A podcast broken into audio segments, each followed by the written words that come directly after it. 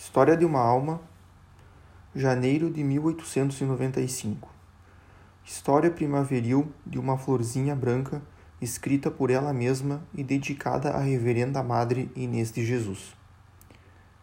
A vós, querida Madre, que sois duplamente minha mãe, quero confiar a história de minha alma. No dia em que me pedistes para fazê-lo, cheguei a pensar que isso dissiparia meu coração ao ocupá-lo consigo mesmo. Mas depois Jesus me levou a compreender que, obedecendo com toda a simplicidade, eu o agradaria. Aliás, só quero uma coisa: começar a cantar o que repetirei por toda a eternidade: as misericórdias do Senhor. Antes de pegar a caneta, ajoelhei-me diante da imagem de Maria, aquela mesma que tantas provas nos deu das maternas predileções da Rainha do Céu por nossa família, e lhe pedi que guiasse minha mão para que eu não escrevesse uma linha sequer que não a agradasse. Em seguida, abrindo o Evangelho, meus olhos pousaram sobre estas palavras. Jesus, tendo subido a uma montanha, chamou a si quem ele quis, e vieram a ele. São Marcos, capítulo 3, versículo 13. Eis o mistério de minha vocação, de minha vida inteira e, sobretudo, o mistério dos privilégios dispensados por Jesus à minha alma. Não chama os que são dignos, mas quem ele quer, ou como diz São Paulo, farei misericórdia a quem eu fizer misericórdia. Terei compaixão de quem eu tiver compaixão. Desta forma, a escolha não depende daquele que quer, nem daquele que corre, mas da misericórdia de Deus. Durante muito tempo, eu me perguntava por que Deus tinha preferências por todas as almas não recebiam a mesma medida de graças. Estranhava ao vê-lo prodigalizar favores extraordinários aos santos que o haviam ofendido, como São Paulo ou Santo Agostinho, a quem forçava, por assim dizer, a receber suas graças. E quando lia a vida daqueles santos a quem o Senhor acariciou desde o berço até a sepultura, retirando de seu caminho todos os obstáculos que os impedisse de se elevar até ele, e provendo essas almas com tais benefícios para que nada lhes ofuscasse o brilho imaculado de suas vestes batismais, eu me perguntava por que tantos pobres selvagens, por exemplo, morriam antes mesmo de ouvir ou sequer pronunciar o nome de Deus. Jesus quis instruir-me a respeito deste mistério.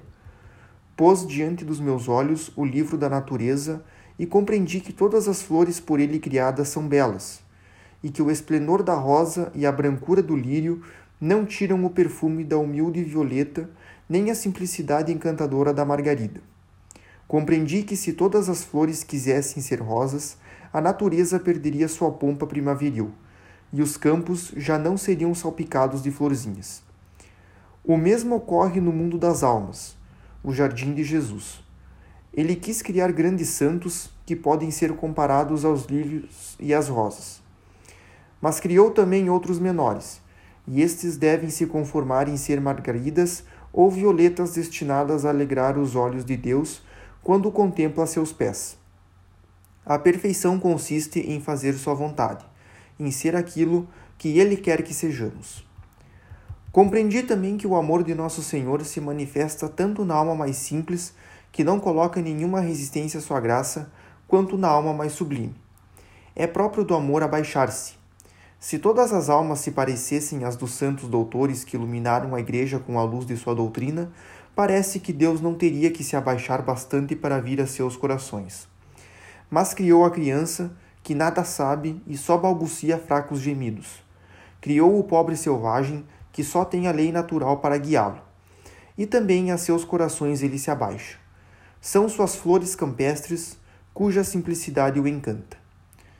Assim, se abaixando, Deus mostra sua grandeza infinita, assim como o sol ilumina os cedros e cada florzinha, como se somente ela existisse sobre a terra. Da mesma forma, Deus cuida pessoalmente de cada alma, como se não existisse outra além dela. E assim como na natureza todas as estações estão de tal modo organizadas que no momento certo se abre até a mais humilde margarida. Da mesma forma, tudo concorre para o bem de cada alma. Certamente, querida madre, estáis vos perguntando onde quero chegar, pois até agora nada disse que se pareça com a história de minha vida. Mas pedistes-me que escrevesse tudo o que viesse ao meu pensamento, sem nenhum constrangimento. Assim sendo, o que vou escrever não é propriamente minha vida, mas meus pensamentos sobre as graças que Deus se dignou conceder. Encontro-me num momento de minha existência em que posso lançar um olhar sobre o passado. Minha alma amadureceu no crisol das provações exteriores e interiores. Agora, como a flor fortalecida pela tempestade, levanto a cabeça e vejo que em mim se realizam as palavras do Salmo 22. O Senhor é meu pastor, nada me falta. Em verdes pastagens me faz repousar, ele me conduz para fontes tranquilas e restaura minhas forças. Ainda que eu ande pelo vale das sombras, nenhum mal temerei, porque tu vais comigo. O Senhor sempre foi compassivo e misericordioso para comigo, lento na ira e rico em misericórdia. Por isso, madre, canto feliz ao vosso lado as misericórdias do Senhor. Somente para vós vou escrever a história da florzinha colhida por Jesus por isso, vou falar-vos com total confiança, sem preocupar-me com o estilo nem com as numerosas digressões que possa fazer. Um coração de mãe sempre compreende seu filho, mesmo quando só sabe balbuciar. Portanto, estou certa de que serei compreendida e decifrada por vós, que formastes meu coração e oferecestes a Jesus. Parece-me que se uma florzinha pudesse falar, contaria simplesmente o que Deus fez para ela sem procurar esconder os presentes por ele concedidos. Não diria a pretexto de falsa humildade que é feia e sem perfume, que o sol roubou-lhe o esplendor e que as tempestades quebraram-lhe o talo, quando está intimamente convencida do contrário. A flor que vai contar sua história se alegra em poder apregoar as delicadezas totalmente gratuitas de Jesus. Reconhece que nada havia nela capaz de atrair seus olhares divinos, e que somente sua misericórdia fez tudo o que de bom há nela. Ele a fez nascer numa terra santa e toda impregnada por um perfume virginal. Ele fez com que a precedessem oito lírios reluzentes de brancura. Em seu amor, quis preservar sua florzinha do sopro envenenado do mundo. E mal se entreabria sua corola, este divino Salvador a transplantou para a montanha do Carmelo onde os dois lírios que a haviam cercado de carinho e embalado na primavera de sua vida já exalavam seu suave perfume. Já se passaram sete anos desde que a florzinha se enraizou no jardim do esposo das virgens, e agora três lírios, a contar com ela, balançam ali suas corolas perfumadas. Um pouco mais longe, outro lírio está se abrindo ante o olhar de Jesus, e os dois caules benditos dos quais brotaram estas flores já estão reunidos na pátria celestial para sempre. Aí se reencontraram com os outros quatro lírios que não chegaram a abrir suas corolas na terra. Ó, oh, que Jesus se digne não deixar por muito tempo nesta terra estranha as flores que ainda permanecem no exílio, que em breve o ramo de lírios se complete no céu. Acabo, madre, de resumir em poucas palavras o que Deus fez por mim. Agora vou entrar nos detalhes de minha vida de criança. Sei que onde qualquer outra pessoa só viria um relato cansativo, vosso coração de mãe encontrará verdadeiras delícias. Além do mais, as lembranças que vou evocar também vos pertencem, pois ao vosso lado passei minha infância e tenho a felicidade de pertencer a pais inigualáveis que nos cercaram dos mesmos cuidados e do mesmo carinho. Que eles abençoem a menor de suas filhas e a ajudem a cantar as misericórdias do Senhor. Na história de minha alma, até minha entrada no Carmelo, distingo três períodos bem definidos. O primeiro, embora de curta duração, não é o menos fecundo em recordações. Ele vai do despertar de minha razão até a partida de nossa querida mãe para a pátria celeste.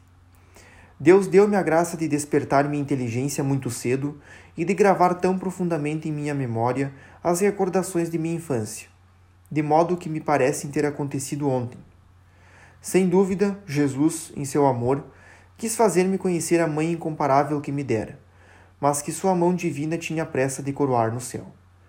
Durante toda a minha vida, Deus quis cercar-me de amor. Minhas primeiras recordações estão repletas dos mais ternos sorrisos e carícias. Mas se ele colocara muito amor perto de mim, também o pôs em meu coração, criando-o amoroso e sensível. Assim eu amava muito o papai e mamãe. Eles demonstravam meu carinho de mil maneiras, pois eu era muito expansiva. Só que os meios que eu usava eram às vezes estranhos, como prova este trecho de uma carta de mamãe. A menina é um verdadeiro diabinho, que vem me acariciar desejando minha morte. Como eu gostaria que morresses, minha pobre mãezinha. Censuram-na e ela responde: Mas é para ires para o céu. Não dizes que precisamos morrer para ir para lá? Em seus excessos de amor, deseja também a morte de seu pai. No dia 25 de junho de 1874, quando eu tinha apenas 18 meses, eis o que mamãe dizia de mim: Vosso pai acaba de instalar um balanço. Celina está deslumbrada, mas é preciso ver a pequena balançar-se. É de rir. Segura-se como uma moça. Não há perigo de que se solte a corda e quando a balançam mais devagar grita. Nós a amarramos na frente com outra corda, mas apesar de tudo não fico tranquila quando a vejo lá em cima. Recentemente aconteceu uma aventura engraçada com a pequena. Tenho o costume de ir à missa das cinco e meia. Nos primeiros dias, não, nos primeiros dias não ousava deixá-la sozinha, mas ao ver que ela nunca acordava, decidi deixá-la. Deitava na minha cama e puxava o berço de modo que seria impossível que ela caísse. Mas um dia me esqueci de puxar o berço. Quando cheguei, vi que a pequena não estava na cama. Neste momento escutei um grito. Olhei e a vi sentada numa cadeira que estava de frente à cabeceira de minha cama, com a cabecinha deitada no travesseiro e dormindo mal, pois estava mal acomodada. Não entendi como pôde cair sentada naquela cadeira, pois ela estava deitada. Dei graças a Deus porque nenhum mal lhe aconteceu. Foi realmente providencial, pois poderia ter rolado no chão. Seu anjo de guarda cuidou dela, como também as almas do purgatório, a quem diariamente faço uma oração para que protejam a pequena. Assim vejo a coisa, vejam como quiserem. No final da carta, mamãe acrescentava: Eis que o bebezinho acaba de passar a mãozinha sobre o meu rosto e me beijar. Esta pobre pequena não quer me deixar nem por um instante e não sai de perto de mim. Gosta muito de ir ao jardim, mas se eu também não for, ela não quer ficar. Começa a chorar e só para quando atrasem a mim. Terezinha perguntou-me outro dia se iria para o céu. Disse-lhe que sim, se se comportar direito. Respondeu: Sim, mas se eu não for ajuizada, irei para o inferno. Mas sei o que farei voaria contigo que estarás no céu. Mas como Deus faria para me apegar? Tu me segurarias bem forte em teus braços?